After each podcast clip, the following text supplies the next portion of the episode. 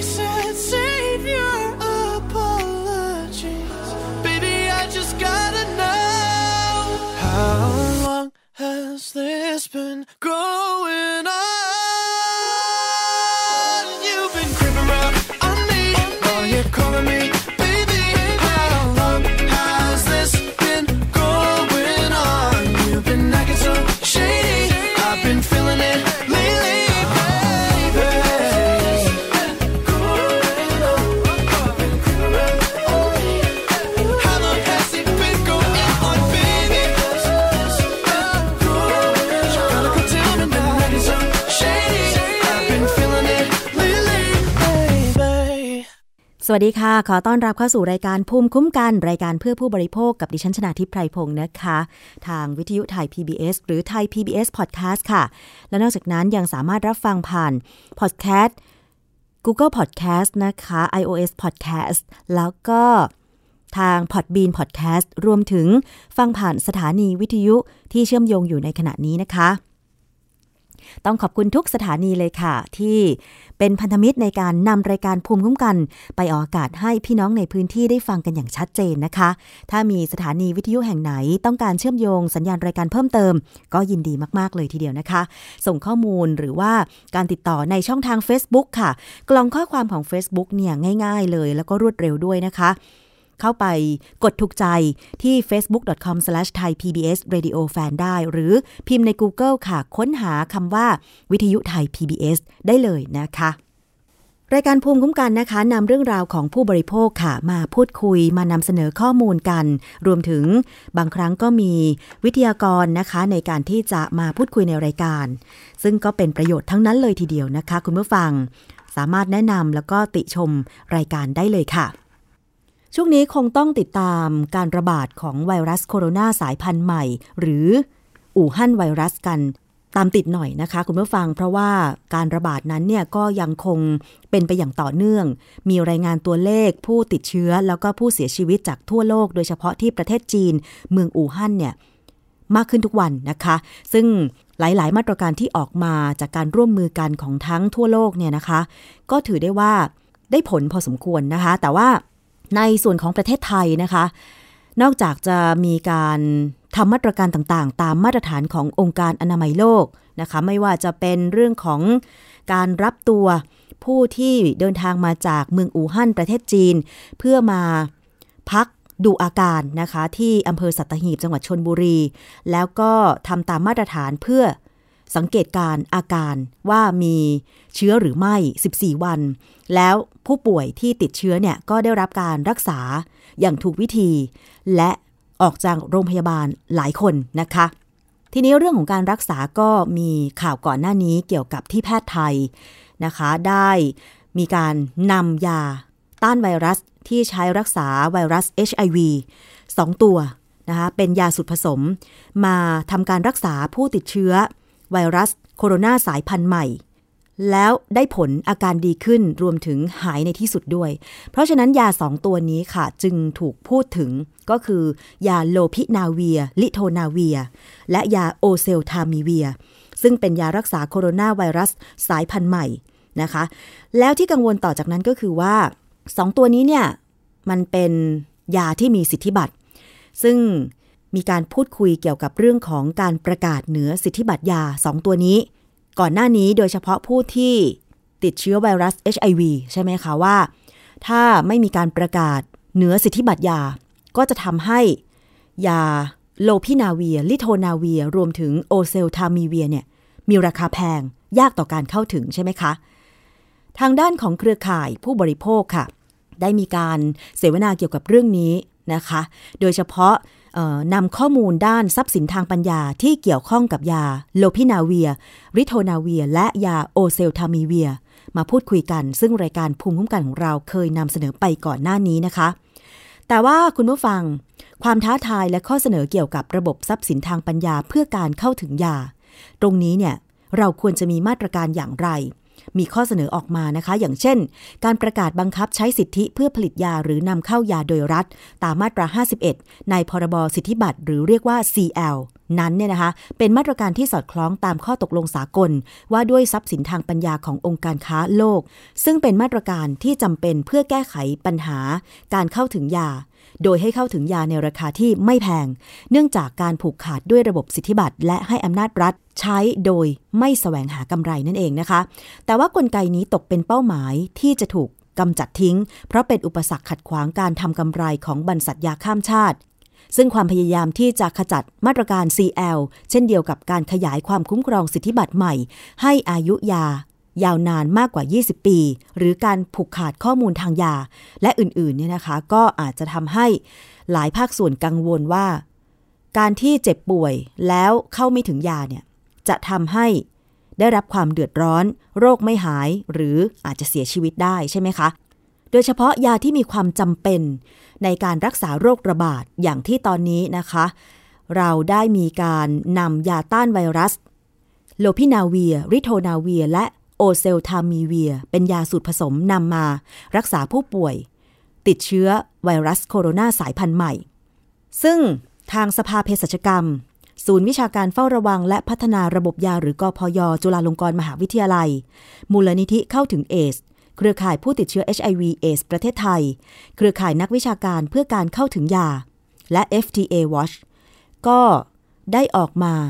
แสดงข้อมูลรวมถึง ข้อกังวล โดยเฉพาะเรื่องของข้อกังวลในการใช้ยาต้านไวรัสค่ะ ซึ่งดิฉันมีเสียงของผู้ช่วยศาสตราจารย์ดรเภสัชกรหญิงนิยดาเกียรติยิ่งอังสุลี ผู้จัดการศูนย์วิชาการเฝ้าระวัง และพัฒนาระบบยาหรือกอพยมาพูดถึงเรื่องของการใช้ยาต้านไวรัสค่ะ ว่าการใช้ยาต้านไวรัสที่ถูกวิธีนั้นควรจะเป็นอย่างไร คือยายากลุ่มต้านไวรัสทั้งหมดนะฮะจัดเป็นยาควบคุมพิเศษ ซึ่งจะต้องจำหน่ายหรือให้บริการผ่านสถานบริการก็คือโรงพยาบาล หรือบางแห่งอาจจะมีคลินิกเฉพาะที่ให้ได้นะเพราะฉะนั้นเพราะฉะนั้นเนี่ยการไปซื้อตามร้านยาตามกฎหมายเนี่ยทำไม่ได้นะฮะถ้าจะมีไปนี่ยคือผิดกฎหมาย ทีนี้ประเด็นก็อยู่ว่าแล้วระบบควบคุมการจำจำหน่ายหรือให้บริการและรวมทั้งควบคุมราคาเนี่ยเป็นสิ่งหนึ่งซึ่งรัฐบาลควรจะต้องรีบเข้ามาดูแล ด้วยเพื่อไม่ให้เกิดความตระหนกที่เราเห็นชัดๆและเห็นไหมหน้ากากนี่แหละ ตอนนี้ขาดแคลนไปจนถึงต้องเข้ามาจัดการด้วยนะค่ะขอเพิ่มเติมนิดหนึ่ง ซึ่งตอนนี้นั้นเนี่ยมันเป็นยุคดิจิทัลนะคะ เพราะฉะนั้นสิ่งที่เมื่อกี้นี้ที่อาจารย์พยายามที่จะสื่อไปนั้นเนี่ยก็กลัวว่าจะมีการซื้อขายทางอินเทอร์เน็ตนะคะ ยาทั้งสามตัวนี้แหละ แล้วเอาเข้ามาเพราะว่าระบบของประเทศไทยนั้นเนี่ยเราไม่มีขายในร้านขายยาหรือร้านทั้งหลาย เพราะมันต้องอยู่ในสถานพยาบาล เพราะเราควบคุม กลัวการใช้ผิดๆนะคะพวกยาฆ่าเชื้อทั้งหลายนั้นเนี่ยเรามีประสบการณ์การลื้อยาจนกระทั่งหายาต้านทีบีวันโรคนั้นเนี่ยไม่ได้แล้ว เพราะฉะนั้นอันนี้นั้นเนี่ยเป็นสิ่งที่อยากฝากสื่อมวลชนจริง ๆ ช่วยกันกระจาย อย่าพยายามมีความพยายามในการหาซื้อยาทั้งสองก็มีคำเตือนด้วยนะคะจากอาจารย์จิราพรลิมปนานนท์ ซึ่งท่านเป็นนายกสภาเภสัชกรรมค่ะ ทั้งสองท่านมีความกังวลนะคะว่ายาต้านไวรัสนั้นเนี่ยไม่สามารถหาซื้อได้เอง ต้องเป็นแพทย์สั่งเท่านั้นถึงจะกินยาต้านไวรัสได้ ถึงจะปลอดภัยนะคะ แต่ที่อาจารย์สองท่านเป็นห่วงก็คือ ตอนนี้มันเป็นโลกยุคดิจิทัล ซึ่งการค้าขายในโลกออนไลน์เนี่ยมันควบคุมได้ยาก ถ้าเกิดมีใครสักคนหนึ่งแอบขายยาต้านไวรัส ไม่ว่าจะเป็นชนิดใดก็ตาม ทางอินเทอร์เน็ตทางออนไลน์ การควบคุมการใช้ยาที่ถูกต้องเป็นไปได้ยาก ผู้ที่คิดว่าป้องกันไว้ดีกว่า ก่อนที่จะติดเชื้อไวรัสนั้น อาจจะหลงเข้าใจผิดว่า กินยาต้านไวรัสไว้ก่อนเพื่อเป็นการป้องกัน อันเนี้ยจะไม่ได้ผลและอาจจะทำให้เชื้อดื้อยาซึ่งกลายเป็นปัญหาใหญ่ตามมาภายหลังได้นะคะ เพราะฉะนั้นคุณผู้ฟังคะ ฟังคำแนะนำจากเภสัชกร จากคุณหมอ จากบุคลากรทางการแพทย์ที่มีความรู้ที่ถูกต้องดีกว่า อย่าเพิ่งไปกังวล เกี่ยวกับการระบาดใด ๆ ขอให้เราแค่สังเกตอาการตัวเอง ว่าเรามีอาการเป็นอย่างไร และถ้ารู้สึกว่าผิดปกติ รีบไปโรงพยาบาล ไปหาหมอ อย่าซื้อยามากินเอง อันนั้นจะปลอดภัยแก่ตัวเรามากที่สุดนะคะ ทีนี้ ในเรื่องของสิทธิบัตรยาบอกไปว่า ถ้าบรรษัทยาหรือบริษัทยาผู้ผลิตยา ได้รับสิทธิบัตรในการผลิตยาแล้ว แต่ว่าความเป็นธรรมในการที่ผู้ป่วยจะเข้าถึงยามนั้น มีมากน้อยขนาดไหนทำไมจะต้องกังวลเรื่องการจดสิทธิบัตรยาด้วย ไปฟังเสียงของผู้ช่วยศาสตราจารย์ ดรเภสัชกรหญิง นิยดาเกียรติยิ่งอังสุรีอีกครั้งหนึ่งค่ะ ทำไมเราถึงกังวลเราเห็นอยู่แล้วว่าราคาก่อนทำ CL กับหลังทำ CL มันต่างกันยังไง ซึ่งไม่ใช่เฉพาะแค่ยาสองตัวนี้ที่เราพูดถึงนะ ทั้งระบบเลยนี่คือปัญหาใหญ่ เพราะอะไร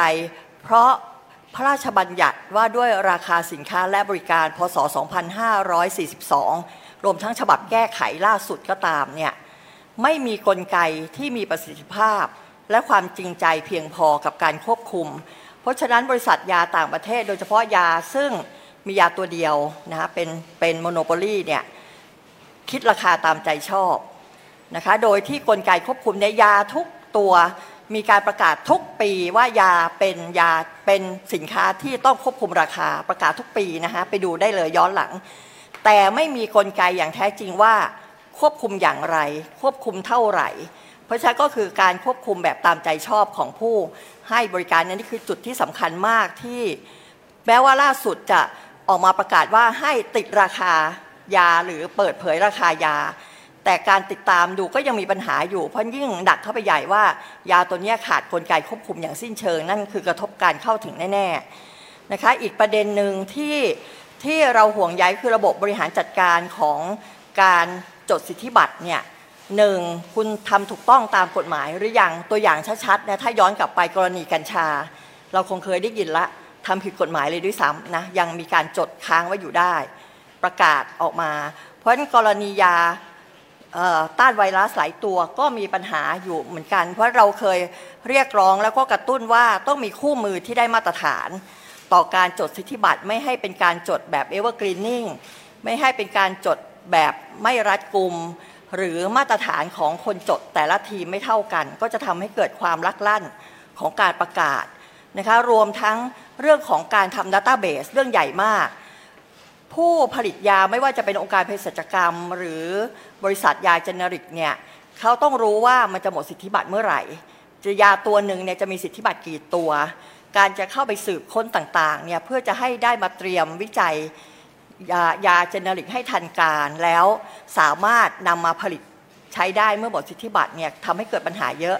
และรวมทั้งหลายบริษัทก็ถูกฟ้องร้องข่มขู่มาแล้วว่า การทำของคุณเนี่ยจะเป็นเรื่องของผิดกฎหมายต่าง ๆ เพราะฉันฐานข้อมูลคือหัวใจอย่างหนึ่ง เพราะฉันยืนยันว่า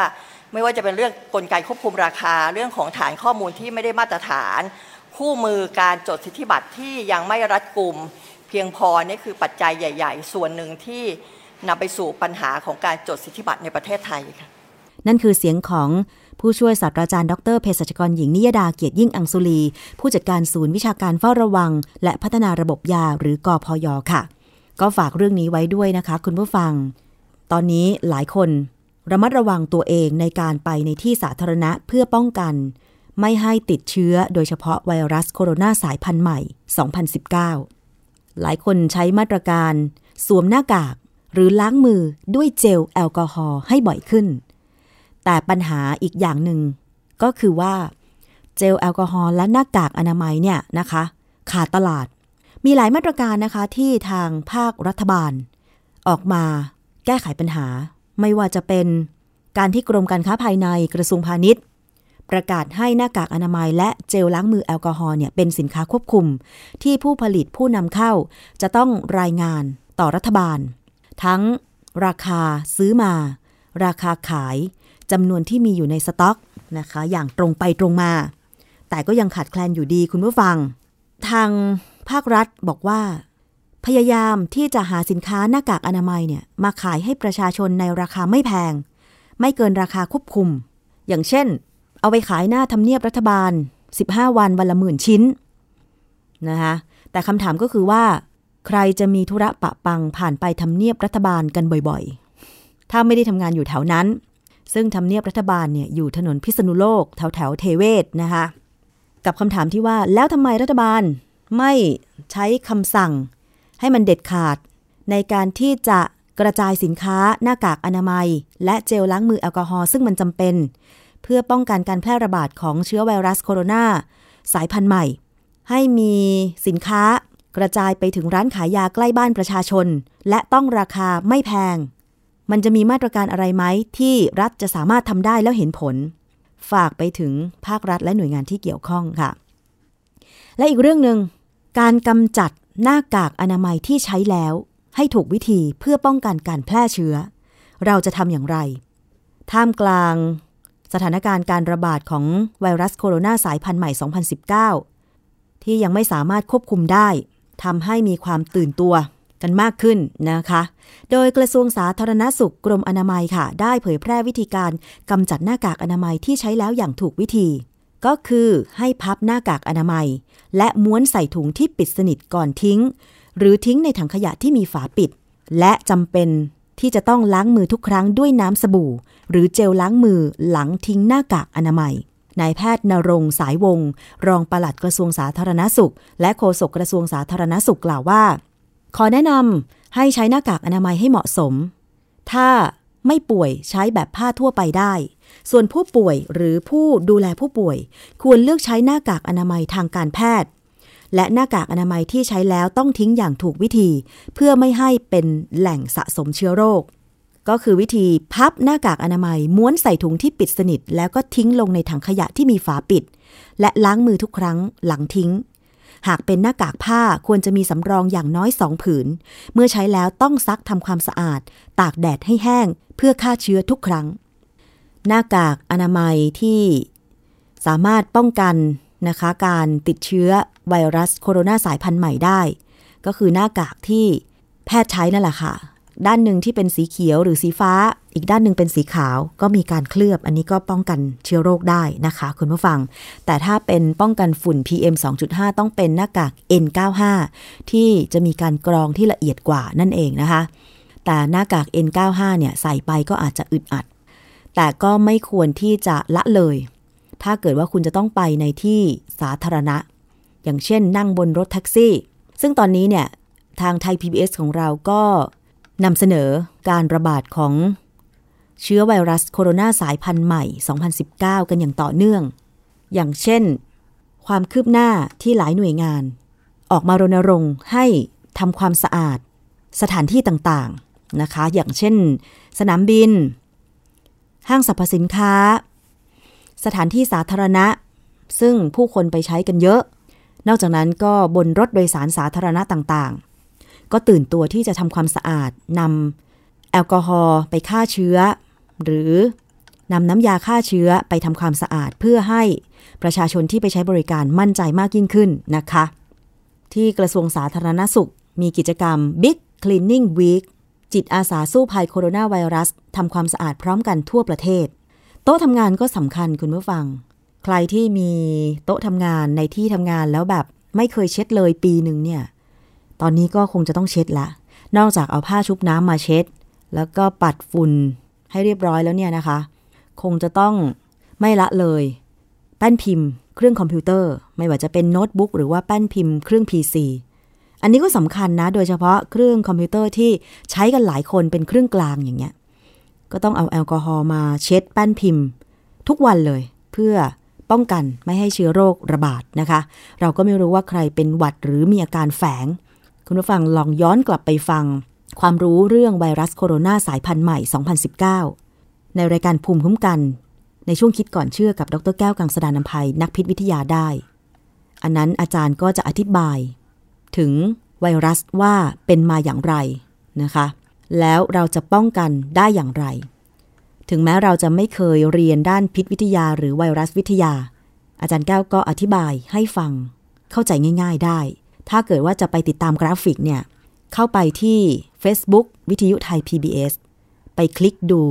คำอธิบายจากกราฟิกได้เลย เข้าใจง่ายนะคะ สืบเนื่องจากเรื่องของไวรัสโคโรนาสายพันธุ์ใหม่ 2019 เนี่ย ที่ว่าความต้องการการใช้หน้ากากอนามัย และเจลล้างมือ แอลกอฮอล์มาใช้ บางคนไปหาซื้อที่ร้านขายยาหรือร้านสะดวกซื้อ แล้วไม่มี จึงไปซื้อออนไลน์ การซื้อสินค้าออนไลน์เนี่ยมีปัญหากันมาโดยตลอด ส่วนมากก็คือ หลอกลวงผู้ซื้อ สั่งซื้อของโอนเงินไปแล้วไม่ได้ของ มันก็มีการเผยแพร่ข้อมูล เกี่ยวกับการซื้อของออนไลน์อย่างไรให้มั่นใจว่าไม่ถูกโกง ลองมาฟังกันอีกครั้งหนึ่งคุณผู้ฟัง ถึงแม้ว่ามันอาจจะไม่ได้ผลร้อยเปอร์เซ็นแต่ว่าอย่างน้อยๆเนี่ย ถ้าเกิดว่าทำตามข้อแนะนำเหล่านี้แล้ว ยังถูกโกงจากการซื้อของออนไลน์อีกเนี่ย ก็ต้องแจ้งความหรือใช้แนวคิดพุทธศาสนาทำดีได้ดีทำชั่วได้ชั่ว เข้าข่มแล้วล่ะนะคะคำแนะนำค่ะ จากนิตยสารฉลาดซื้อซื้อของอย่างไร ซื้อของออนไลน์อย่างไรให้มั่นใจว่าไม่ถูกโกงนะคะ มีเทคนิคและวิธีการแก้ไขปัญหาค่ะ คือ 1. เลือกซื้อสินค้ากับผู้ขาย ผ่านตลาดกลางที่น่าเชื่อถืออย่างเช่น เว็บไซต์ห้างค้าออนไลน์ ที่มีนโยบายเก็บรักษาเงินไว้ก่อน จนกว่าลูกค้าจะได้รับสินค้าเป็นที่เรียบร้อย ก็คือไม่จ่ายให้เว็บไซต์หรือผู้ขายโดยตรง ให้จ่ายผ่านคนกลาง ถ้าเราได้รับสินค้า เราก็บอกคนกลางที่เก็บเงินเราไว้ ว่าให้จ่ายเงินให้กับผู้ค้ารายนี้ได้เลยนั่นเองนะคะ 2. ก็คือดูภาพสินค้าคุณสมบัติ เงื่อนไขการรับประกันและข้อตกลงอื่น ๆ ให้ละเอียดก่อนตัดสินใจซื้อ 3. เลือกชำระสินค้าผ่าน 3 ช่องทาง ที่ค่อนข้างมีความปลอดภัยดังนี้ค่ะ 1. ก็คือ บัตรเครดิต ด้วยการยืนยันเลข CVV หลังบัตร ในหลังบัตรเครดิตของเราจะมีการระบุเลขนะคะ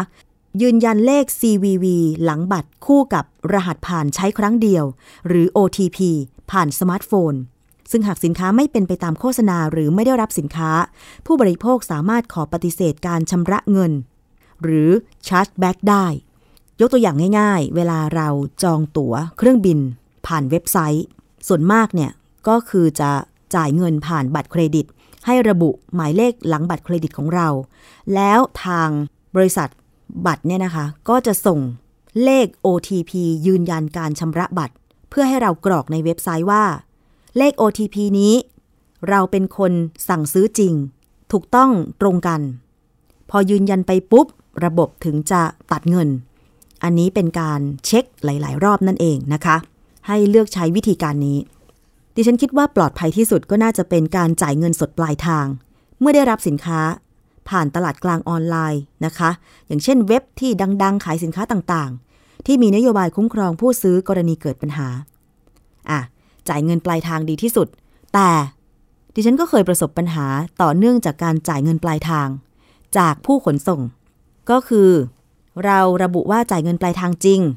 แต่พอผู้ขนส่งนำสินค้ามาส่งให้เรา เขาขอให้เราเซ็นรับสินค้าและไม่แกะสินค้า เขาบอกว่าไม่ใช่หน้าที่ของเขา ให้จ่ายเงินมาเลย ซึ่งหลายท่านก็ไม่ยอม อย่างดิฉันเองก็ไม่ยอม เพราะการยอมครั้งแรก จ่ายสินค้ามาถึงปุ๊บ จ่ายเงินสดไปปับ๊บคนส่งสินค้าไปเลย พอมาแกะสินค้าดูทีหลังอ้าวสินค้าแตกชำรุดจะทำยังไง ก็ต้องเสียเวลาในการโทรไปหาเว็บไซต์ขายของ เสียเวลาในการที่จะขอคืนเงินหรือเปลี่ยนสินค้า กว่าจะได้เงินคืน ก็หลายเดือนนะคะ เพราะต้องติดต่อเรื่องของเอกสารการขอเงินคืน การส่งคืนสินค้าเป็นอาทิตย์อาทิตย์ แล้วก็เลขบัญชีที่จะโอนเงินคืนมาให้ เพราะฉะนั้นตอนนี้ผู้ขนส่งหลายเจ้า เมื่อได้รับเรื่องร้องเรียนจากผู้บริโภคว่า ไม่สามารถเช็คสินค้าในกล่องว่าสมบูรณ์หรือไม่ก่อนจ่ายเงินเนี่ย เพราะฉะนั้นจะไม่รับสินค้า ผู้ขนส่งสินค้าหลาย ๆ เจ้าจึงปรับกลยุทธ์ ในการที่จะให้ผู้ซื้อสินค้าเนี่ยเมื่อได้รับสินค้าสามารถที่จะแกะเช็คสินค้านั้นได้ว่าสมบูรณ์หรือไม่ เมื่อสมบูรณ์จึงจ่ายเงิน และเมื่อไม่สมบูรณ์ก็ต้องโทรหาเจ้าของสินค้าว่ามันชำรุดตรงไหน แบบนี้เป็นต้น อันเนี้ย น่าสนับสนุน ผู้ขนส่งสินค้าที่มีนโยบายแบบนี้ คือให้ลูกค้าสามารถเช็คสินค้าก่อนจ่ายเงินสดปลายทางได้นะคะ หรืออีกวิธีหนึ่งนะคะ คุณสามารถจ่ายเงินผ่านระบบตัวกลาง เมื่อซื้อสินค้าออนไลน์ อย่างเช่น PayPal ซึ่งมีนโยบายคุ้มครองผู้ซื้อกรณีไม่ได้รับสินค้า หรือสินค้าไม่ตรงตามที่ตกลงไว้ ผู้บริโภคสามารถทำเรื่องขอคืนเงินได้ มันจะเป็นแอปพลิเคชัน PayPal ที่หลายคนอาจจะใช้อยู่ตอนนี้ ดาวน์โหลดมาติดตั้งในมือถือ แล้วก็ทำธุรกรรมผ่าน PayPal เขาก็จะเหมือนธนาคารออนไลน์ ที่เก็บเงินเราไว้ก่อน เมื่อเราได้รับสินค้าอะไรแล้วเนี่ยนะคะ PayPal ก็จะจ่ายเงินให้ผู้ส่งสินค้าให้เรา แต่ถ้าเรามีปัญหาติดขัด ไม่ได้รับสินค้าสินค้าชำรุดบกพร่องอะไร เราก็ไม่ต้องจ่ายเงิน เราก็ต้องขอยกเลิกการจ่ายเงินแบบนี้ได้นะคะ สามวิธีนี้ปลอดภัยกว่าการโอนเงินล่วงหน้า หรือจ่ายเงินผ่านบัตรเครดิต ที่หักเงินในบัญชีโดยตรงค่ะ แล้วก็นอกจากนั้นคุณจะต้องเก็บหลักฐานการทำธุรกรรมออนไลน์ เช่น ใบสั่งซื้อ ข้อความสนทนาในแอปพลิเคชัน Line หรือว่า Facebook ข้อมูลร้านค้าหรืออื่นๆ เก็บไว้เป็นหลักฐานอ้างอิง แต่ถ้าเกิดว่า การสั่งซื้อของออนไลน์มีปัญหา มีขั้นตอนการร้องเรียนค่ะหนึ่งก็คือเว็บไซต์ออนไลน์ที่มีระบบคนกลางเก็บรักษาเงินไว้ ให้ส่งเรื่องของเงินคืน ภายในระยะเวลาที่กำหนดไว้ 2. กรณีเว็บไซต์ออนไลน์ไม่มีคนกลาง หรือผู้บริโภคซื้อสินค้าผ่าน Facebook หรือ Line และได้ชำระเงินให้กับผู้ขายโดยตรงไปแล้ว ให้ทำดังนี้นะคะ กรณีชำระเงินผ่านบัตรเครดิตเนี่ยให้รีบแจ้งยกเลิกรายการธุรกรรมนั้น ไปยังธนาคารเจ้าของบัตรภายใน 30 วัน นับตั้งแต่วันครบกำหนดส่งมอบสินค้า แต่หากยังไม่กำหนดวันส่งมอบสินค้าไว้ในเงื่อนไขแต่แรก ให้รีบแจ้งปฏิเสธการชำระเงิน กับธนาคารเจ้าของบัตรทันที แจ้งไปที่ธนาคารเจ้าของบัตรเลยนะคะ 2. กรณีโอนเงินหรือจ่ายด้วยบัตรเครดิต ให้แจ้งความดำเนินคดีช่อโกงกับผู้ขาย และเจ้าของบัญชีที่รับชำระสินค้า โดยนำเอกสารแจ้งความไปยื่นต่อธนาคารปลายทางที่รับชำระเงิน เพื่อขอให้อายัดบัญชีนั้นไว้ หลักฐานที่ต้องเตรียมก็อย่างเช่น ข้อมูลผู้ขาย ร้านค้า เลขที่บัญชีธนาคาร ข้อมูลการโอนเงิน ประวัติการสนทนาระหว่างซื้อขายด้วย ขั้นตอนที่ 3 ของการร้องเรียนค่ะ ติดตามความคืบหน้า การดำเนินคดีกับผู้ขายจากเจ้าหน้าที่ตำรวจนะคะ ถ้าสมมุติว่าไม่มีใครที่จะช่วยคุณ การสั่งซื้อออนไลน์นั้น อาจจะมีมูลค่าที่สูง เพราะบางคนเนี่ยสั่งซื้อสินค้าจากเมืองนอกไงไม่ใช่หลักพันอะบางคนเป็นหลักหมื่นก็มี เพราะว่าไม่สามารถที่จะแบบไปซื้อเองได้อะไรอย่างเงี้ยนะคะอันเนี้ยก็ร้องเรียนไปที่ศูนย์พิทักษ์สิทธิผู้บริโภค มูลนิธิเพื่อผู้บริโภคได้นะคะ หมายเลขโทรศัพท์ค่ะ 02-248-3737 หรือว่าเข้าไปในเว็บไซต์ มูลนิธิเพื่อผู้บริโภคนะคะ อีกเรื่องหนึ่งค่ะคุณผู้ฟัง ตอนนี้เนี่ยผู้บริโภคหลายคนนะคะ นิยมสั่งอาหารผ่านพนักงานส่งอาหาร Delivery มีผู้ประกอบการ ส่งอาหาร Delivery ผ่านบริการแอปพลิเคชัน ที่ประกอบการขึ้นมาเยอะมากนะคะนอกจากผู้บริโภค จะต้องระมัดระวังเรื่องของการสั่งอาหารผ่าน Delivery แบบนี้แล้ว ทางฝั่งของพนักงานส่งอาหารตอนนี้ก็มีหลาย ๆ ปัญหาเช่นกัน อย่างกรณีพนักงานส่งอาหาร Delivery ถูกยกเลิกออเดอร์พิซซ่าเนี่ยทำให้ต้องจ่ายเงินเอง เป็นค่าพิซซ่าถึง 1,800 บาท แล้วก็ไม่สามารถติดต่อลูกค้าได้อ่าคุณผู้ฟัง อันเนี้ยมันก็เป็นความทุกข์ใจของพนักงานส่งอาหาร Delivery เหมือนกันใช่ไหมคะ มีการเผยแพร่ข้อมูล เกี่ยวกับการสั่งอาหารผ่าน Grab Food มีออเดอร์ สั่งพิซซ่า ราคารวม 1,800 บาทผ่าน Grab Food และทางร้านก็ได้คีย์ออเดอร์ไป แล้วก็จัดทำออเดอร์ ล้เสร็จแล้วด้วย แต่ปรากฏลูกค้าโทรไปยกเลิกกับ Grab Food ซึ่งพนักงานคนส่งที่รับว่าจะไปส่ง ต้องออกเงินเอง ลูกค้าไม่รับผิดชอบอะไรเลย ติดต่อก็ไม่ได้ อันนี้ก็เข้าใจหัวอกพนักงานเป็นมาก ๆ เลยนะคะ ถ้าจะต้องแบบจ่ายเงินเองให้กับสินค้า ซึ่งผู้ที่สั่งเนี่ย ปิดเครื่องหนีไปเลยเนี่ย ก็เศร้าใจเพราะว่า 1,800 บาทก็ไม่ใช่เงินน้อยๆ ใช่ไหมคะ ซึ่งล่าสุดค่ะ Grab ประเทศไทยก็ได้ชี้แจงกรณีนี้ โดยระบุว่าทางบริษัทได้ทราบข้อมูลแล้ว โดยพาร์ทเนอร์ผู้จัดส่งอาหารได้ติดต่อเข้ามาผ่าน call center ของ Grab เพื่อให้การช่วยเหลือและก็เคลมค่าอาหารที่เกิดขึ้น เป็นที่เรียบร้อย ซึ่งโดยปกติ Grab มีมาตรการให้ความช่วยเหลือพาร์ทเนอร์จัดส่งอาหาร ในกรณีที่จัดส่งอาหารแล้วแต่ไม่พบลูกค้า หรือมีการยกเลิกคำสั่งซื้อ โดยสามารถตรวจสอบเงื่อนไขและวิธีการเคลมได้จากเว็บไซต์ของ Grab อย่างไรก็ตามค่ะ บริษัทบอกว่า จะนำข้อเสนอต่างๆ ไปพิจารณาเพื่อกำหนดมาตรการป้องกันในอนาคต รวมทั้งปรับปรุงการให้บริการที่มีประสิทธิภาพมากยิ่งขึ้น อ่า คุณผู้ฟัง ลองมาฟังในส่วนของคำแนะนำให้กับพาร์ทเนอร์ของแอปพลิเคชัน ส่งอาหาร Delivery กันบ้างว่า ถ้าไปส่งอาหารแต่ไม่พบลูกค้าเนี่ย คนไปส่งจะทำยังไงดีหนึ่งก็คือเมื่อถึงจุดส่ง ต้องโทรติดต่อลูกค้าอย่างน้อย 3 ครั้ง ห่างกันอย่างน้อย 3 นาทีต่อครั้ง 2. บันทึกหน้าจอการโทรติดต่อลูกค้าครบทั้ง 3 ครั้ง 3. ติดต่อแจ้งเจ้าหน้าที่ให้ดำเนินการช่วยเหลือและบันทึกข้อมูล ไม่กดจบงานเอง 4. กรอกข้อมูลพร้อมแนบเอกสารตามแบบฟอร์ม ก็คือ ทั้งเรื่องของวันที่โทรออกหาลูกค้า ภาพถ่ายอาหาร แล้วก็ภาพถ่ายใบเสร็จตัวจริง คือเก็บหลักฐานไว้ทุกอย่างละค่ะ เวลาไปส่งแล้วก็ไม่เจอลูกค้า จะได้ป้องกันปัญหาไม่ต้องมา ชดใช้ค่าอาหารเองนะคะ อันนี้ก็เห็นใจทั้งสองฝ่ายแหละค่ะ บางทีลูกค้าก็โดน บางทีผู้ไปส่งอาหารก็โดนอย่างเงี้ยนะคะ ก็เลยคิดว่า ถ้าทางออกร่วมกัน ระหว่างผู้ประกอบการและผู้บริโภคก็คือต้องตรงไปตรงมา มันก็เคยเกิดกรณีก่อนหน้านี้ที่ว่าสั่งอาหารโดยตรงกับร้าน พอร้านเขาทำออเดอร์ เป็นร้อยร้อยๆกล่องร้อยร้อยๆชิ้นปุ๊บอ้าวยกเลิกหรือไปส่งแล้วก็ไม่เจอคนที่สั่ง ถึงแม้ว่าจะได้ค่ามัดจำมา แต่มันก็เป็นส่วนหนึ่งซึ่งยังไม่ใช่ต้นทุนของค่าอาหารทั้งหมดอย่างเงี้ยนะคะ มันก็เป็นทุกข์ละค่ะคุณผู้ฟัง เพราะฉะนั้น ผู้บริโภคก็ต้องตรงไปตรงมา ผู้ประกอบการก็ต้องตรงไปตรงมาถึงจะไม่มีปัญหานะคะ อีกเรื่องหนึ่งค่ะคุณผู้ฟัง มาดูกันที่ปัญหาอาหารกลางวันในโรงเรียนกันบ้าง ล่าสุดเมื่อ 7 กุมภาพันธ์ 2563 นะคะ มีรายงานข่าวว่าผู้ปกครองโรงเรียนแห่งหนึ่งย่านหลักสี่ ใกล้ๆไทย PBS นี่เอง ได้ออกมาเคลื่อนไหวขอให้ผู้ปกครองในชั้นเรียนต่างๆ ร่วมโบสให้โรงเรียน เร่งปรับปรุงคุณภาพอาหารกลางวัน หลังพบว่าคุณภาพอาหารที่นำมาให้เด็กกินเนี่ยไม่มีคุณภาพ โดยพบว่าในถาดหลุมบรรจุอาหารเนี่ย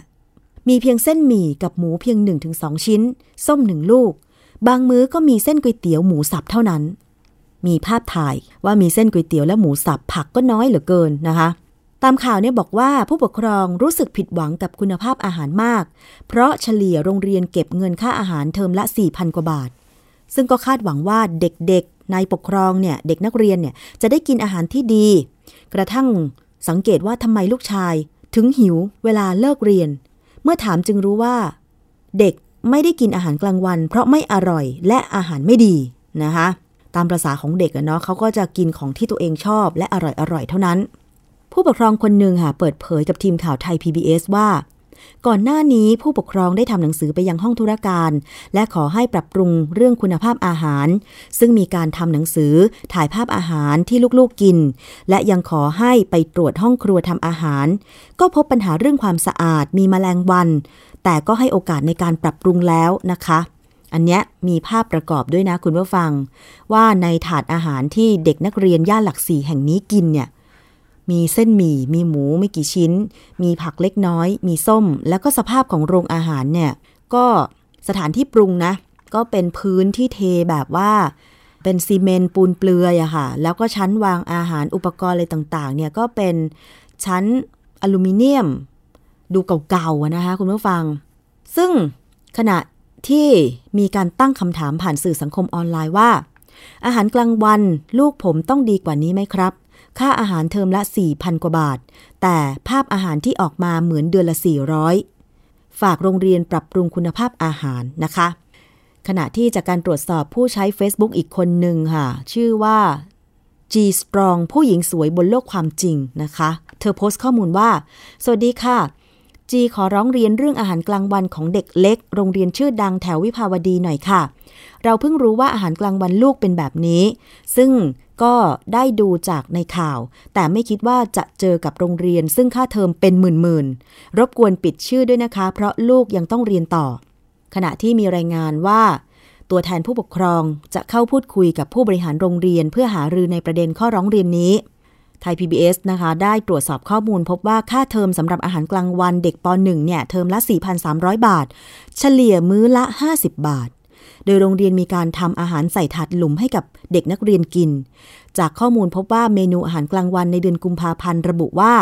3 กุมภาพันธ์จะมีเมนูข้าวผัดปลาเค็ม ต้มซุป เต้าส่วนลูกเดือย 4 กุมภาพันธ์จะมีเมนูเส้นใหญ่ ผัดซีอิ๊วทอดมันถั่วเขียว 5 กุมภาพันธ์จะมีเมนู ข้าวหน้าไก่ ไก่เส้นปลากิม 6 กุมภาพันธ์จะมีเมนูก๋วยเตี๋ยวแขก หมูแดดเดียว 7 กุมภาพันธ์มีเมนูผัดกระเพราไก่ต้มจืด ปลาหมึกทอดบัวแก้ว และทางไทย PBS สอบถามข้อมูลไปที่คุณวิสุทธิมักอำนักมณี ผู้จัดการฝ่ายธุรการ ของโรงเรียนแห่งนี้ ตามข่าวก็คือโรงเรียนพไทยอุดมศึกษา ก็ย่านหลักสี่ใกล้ ๆ ไทย PBS นี่เอง ระบุว่ากรณีที่เกิดขึ้น ได้มีการพูดคุยกับผู้ปกครอง ที่มีการร้องเรียนผ่านกลุ่มไลน์ผู้ปกครองแล้ว และอาจมีข้อมูลที่ไม่ตรงกันทั้งหมด โดยโรงเรียนขอชี้แจงว่า การจัดทำอาหารกลางวันให้กับนักเรียน มีการตั้งราคาต่อหัวไว้ที่ 40 บาท ไม่ใช่ 50 บาท และใน 1 สัปดาห์จะมีเมนูที่เป็นข้าว 3 วัน และอีก 2 วันเป็นเส้น เช่นก๋วยเตี๋ยวแขก หรือบะหมี่หมูแดงแต่ละเดือนมีการจัดเมนูไว้ล่วงหน้า ในหนึ่งมื้อก็จะมีอาหารข้าว ต้มซุป หรือต้มจืด แกงส้ม ขนมหวาน หรือมีผลไม้ตรงตามโภชนาการ โดยจัดอาหารตรงตามเมนูทุกวันนะคะ นายวิสุทธิมักกล่าวอีกว่า กรณีที่เกิดขึ้นทางโรงเรียนก็ไม่ได้นิ่งนอนใจ ที่ผ่านมายังไม่ได้เคยได้รับเรื่องร้องเรียนเป็นหนังสือ แต่มีการร้องและทำโบทในกลุ่มไลน์และพร้อมที่จะพูดคุยทำความเข้าใจกัน เพื่อให้เกิดความเข้าใจที่ไม่คลาดเคลื่อนนะคะ อย่างเช่นที่ได้คุยกันแล้วก็หาข้อสรุปร่วมกันในบางประเด็น และตกลงกติกา เช่น ผู้ปกครองบอกว่า เด็กอาจจะไม่ชอบก๋วยเตี๋ยวแขก ทางโรงเรียนก็จะไม่ทำอีก และให้ผู้ปกครองสังเกตการแจกอาหารกลางวันให้เด็กนักเรียนด้วย อ่า อันนี้ก็คือทางโรงเรียนพาไทยอุดมศึกษาออกมาชี้แจงนะคะ ก็ต้องให้ความเป็นธรรมทั้งสองฝ่ายนี่คือช่วงเวลาของรายการภูมิคุ้มกัน รายการเพื่อผู้บริโภคนะคะ ติดตามกันได้ทางวิทยุไทย PBS หรือไทย PBS Podcast นะคะ เอาละช่วงนี้มีอีกช่วงหนึ่งคิดก่อนเชื่อกับดรแก้วกังสดานนภัยนักพิษวิทยาค่ะ จะนำประเด็น วิทยาศาสตร์ พิษวิทยา ไวรัสวิทยา แล้วก็อาหารสิ่งรอบ ๆ ตัว มาพูดคุยกัน มาอธิบายกันให้เข้าใจได้ง่าย ๆนะคะ วันนี้เป็นเรื่องของน้ำมันหอมระเหยค่ะ คุณผู้ฟังเคยใช้กันบ้างหรือเปล่า บางคนอาจจะเคยนะ ดิฉันเคยค่ะ ไปห้างสรรพสินค้า แล้วมีน้ำมันหอมระเหยวางจำหน่าย พนักงานแจ้งบอกว่า เอาน้ำมันนี้ไปหยดในน้ำอุ่น แล้วก็เอาไปแช่เท้า อะไรอย่างเงี้ย มันก็จะทำให้เราสดชื่น หรือสปาบางที่ก็ใช้น้ำมันหอมระเหยนะคะ ในการผสมน้ำมันนวดอะไรอย่างเงี้ย ทีนี้น้ำมันหอมระเหยเนี่ย มันดีหรือไม่ดีอย่างไร ต้องไปฟังในช่วงคิดก่อนเชื่อเลยค่ะ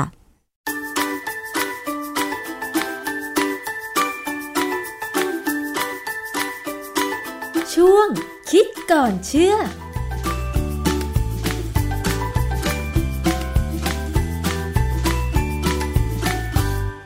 บกันในช่วงคิดก่อนเชื่อกับดรแก้วกังสดานนภัยนักพิษวิทยาและดิฉันชนาทิพไพรพงศ์นะคะ วันนี้มาคุยกันเรื่องหอมๆกันสักนิดหนึ่งค่ะ เคยใช้น้ำมันหอมระเหยหรือเปล่าคะดิฉันเชื่อแน่ว่าผู้หญิงหลายคนที่ชอบนวดหรือไปสปา ก็มักจะได้ใช้น้ำมันหอมระเหยนะคะ แต่ทีนี้เนี่ยน้ำมันหอมระเหยมันคืออะไร แล้วการที่เรานำมาใช้เช่นนวด ในสปาหรือว่า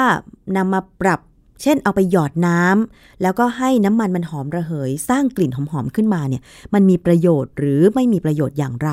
อาจารย์แก้วคะเรื่องน้ำมันหอมระเหย มันก่ออันตรายได้ไหมคะเท่าที่ผมสังเกตในอินเทอร์เน็ตนะ มันเริ่มมีคน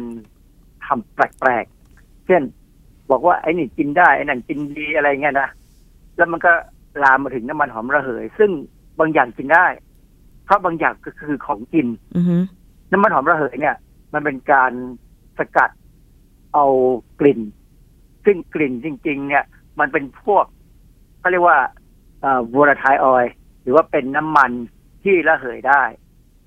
ส่วนใหญ่เนี่ย จะเป็นพวกน้ำมันที่เป็นเป็นเขาเรียกว่าน้ำมันที่มีโมเลกุลเล็กๆ มันจะระเหยออกมาได้ค่ะนะฮะ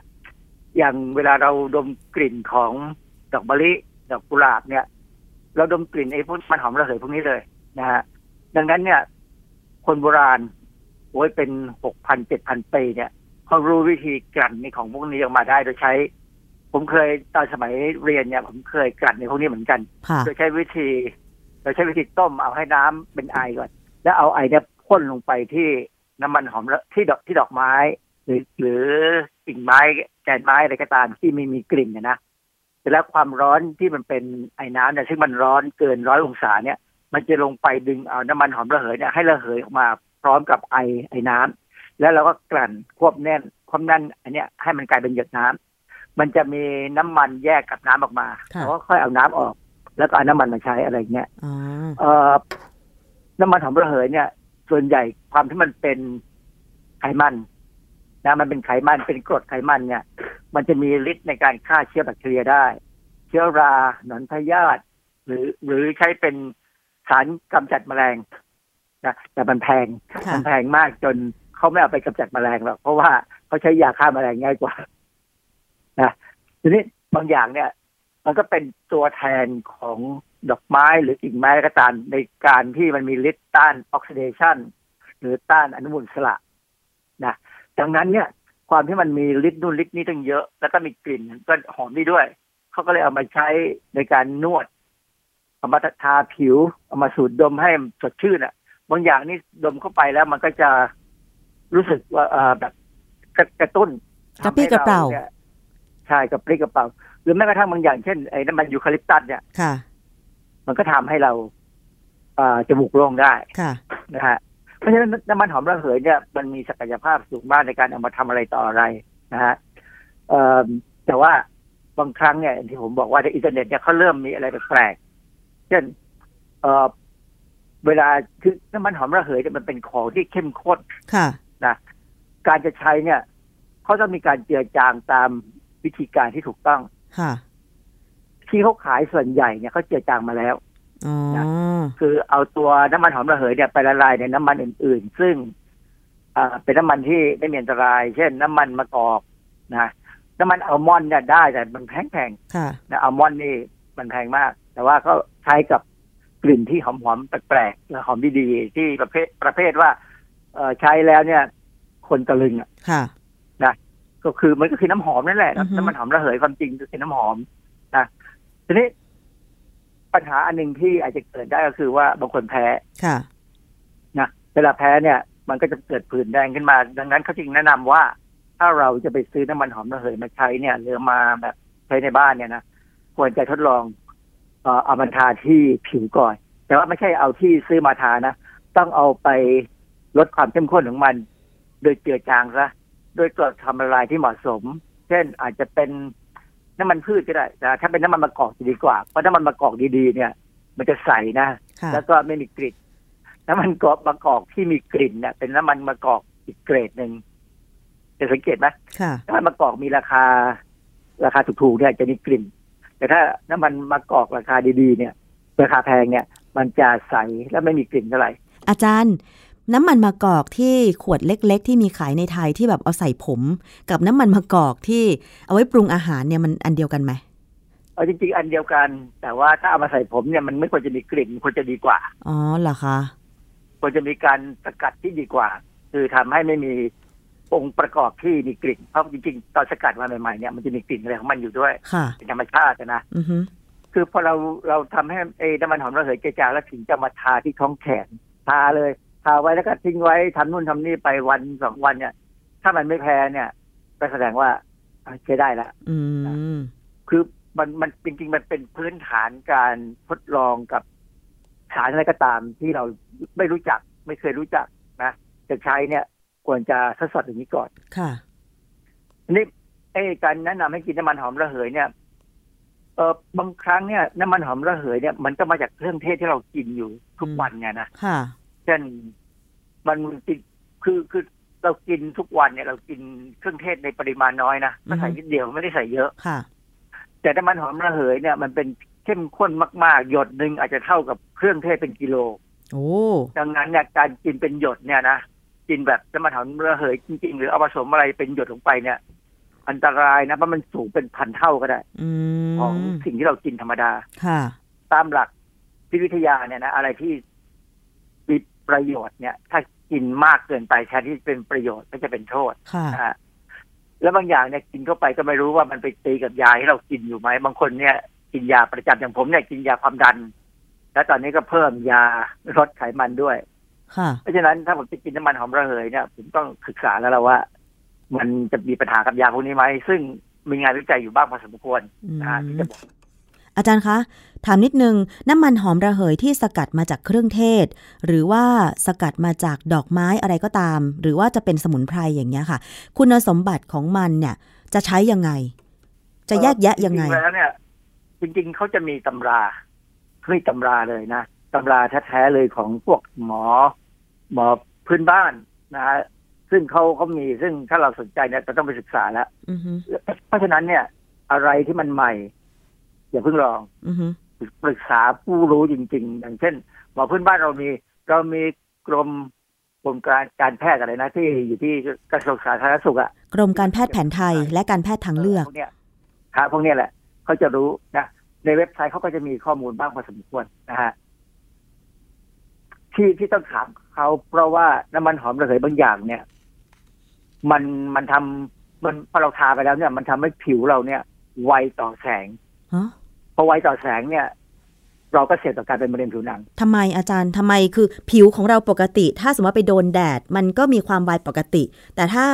เราทาน้ำมันหอมระเหย ลงไปบนผิว มันจะไวต่อแสงยังไง คือมันดูดแสงเร็วขึ้นเหรอคะมันมันมีสารธรรมชาติบางอย่างนะชื่อ อย่างเช่นฟูแรโนกูมารินเนี่ย ตัวนี้มันจะมีอยู่ในพืชหลายอย่าง ตัวเนี้ยไปทำให้เซลล์ผิวหนังเราเนี่ย เกิดอาการไวขึ้นมาได้ ต่อแสงคือปกติเนี่ย แสงระดับหนึ่งเราเราพอต้านไหวอืมแต่พอมีสารตัวนี้เข้าไปเนี่ย มันจะทำให้เซลล์เราได้ไวขึ้นอือฮึทำให้พูดง่ายๆพอถึงชั้นของระดับโมเลกุลเนี่ยคือ DNA เนี่ยเริ่มมีปัญหาค่ะเอ่อไอ้เจ้าเจ้าสารฟูแรโนคูมารินเนี่ยในอเมริกานะ US FDA เนี่ย ระบุไว้เลยว่าถ้าผลิตภัณฑ์อะไรมีเนี่ยจะต้องระบุไว้เลยว่า ให้ระวังเรื่องการแพ้แสงค่ะ เนื่องจากว่าอาจจะเสี่ยงต่อการเป็นมะเร็งได้อืมต้องมีการระบุนะแต่บ้านเรานี่ผม ผมเคยจับจับดูเหมือนกันนะเวลาไปเดินดูตามตลาดเนี่ยไม่เห็นมีอะไรเลย ยิ่งถ้าเป็นตลาดนัดนะขายกันสนุกไปเลยอือฮึไม่มีไม่มีข้อบ่งชี้อะไรเลยอ๋อใช่อาจารย์ เพราะว่าตอนเนี้ยน้ำมันหอมระเหย น้ำมันนวดอะไรพวกเนี้ยสมุนไพร มักจะเป็น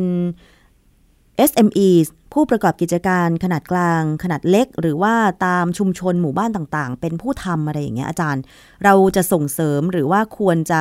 บอกให้เขาทำอะไรเพื่อให้เวลาผลิตมาขายแล้วผู้บริโภคก็จะได้ทราบอย่างเงี้ยค่ะอาจารย์ความความจริงผมว่าคนที่รับผิดชอบเนี่ยเขาทำนะกรมการแพทย์แผนไทยนะเขาก็ทำแต่ว่าข้อมูลมันลงลงไปไม่ถึง หรือลงไปไม่หมดอะนะคือตัวอย่างง่ายๆเลยเปื้อยกักเนี่ย ที่เราใส่ในพะโล้ใช่ไหมนึกออกไหมเปื้อยกักค่ะตัวที่ทำให้พะโล้มีกลิ่นหอมๆอะพวกเนี้ยมีสารธรรมชาติชื่ออะนิโซอะนิโทเนี่ยมันอะนิโทเนี่ยมันเป็นสารที่ถ้าสกัดออกมาเป็นน้ำมันหอมระเหยแล้วเนี่ยทำให้บางคนแพ้ได้นะแล้วเวลากินเข้าไปเนี่ย บางทีบางคนนี่กินยาแก้ไอ หรือยายาคลายแต่คลายเครียดนะมันก็จะไปตีกับยาพวกนี้ ยานอนหลับอย่างเงี้ยมันจะไปตีทำให้ยามีปัญหา แล้วกระทั่งไอสารสกัดจากโปรกักเนี่ยก็ไปไปตีกับอะเซตามิโนเฟนหรือว่าพาราเซตามอลได้ทำให้ยาเนี่ยมีฤทธิ์ที่ผิดออกไปจากเดิมฉะนั้นเนี่ย ถึงโปรกักเราจะชอบกินพะโล้แต่ว่าถ้าเป็นน้ำมันหอมระเหยจากโปรกักเนี่ยเวลาจะใช้เนี่ย ต้องระวังค่ะ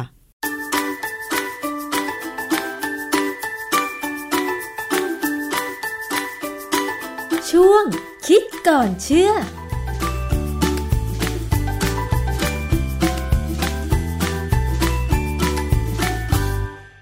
ละนี่ก็คือทั้งหมดของรายการภูมิคุ้มกันรายการเพื่อผู้บริโภคนะคะ ขอบคุณมากสำหรับการติดตามรับฟัง วันนี้หมดเวลาลงแล้วค่ะ ดิฉันชนะทิพไพรพงศ์ต้องลาไปก่อน สวัสดีค่ะ ติดตามรับฟังรายการย้อนหลังได้ที่เว็บไซต์และแอปพลิเคชันไทย PBS Radio ไทย PBS ดิจิทัล Radio วิทยุข่าวสารสาระ เพื่อสาธารณะและสังคม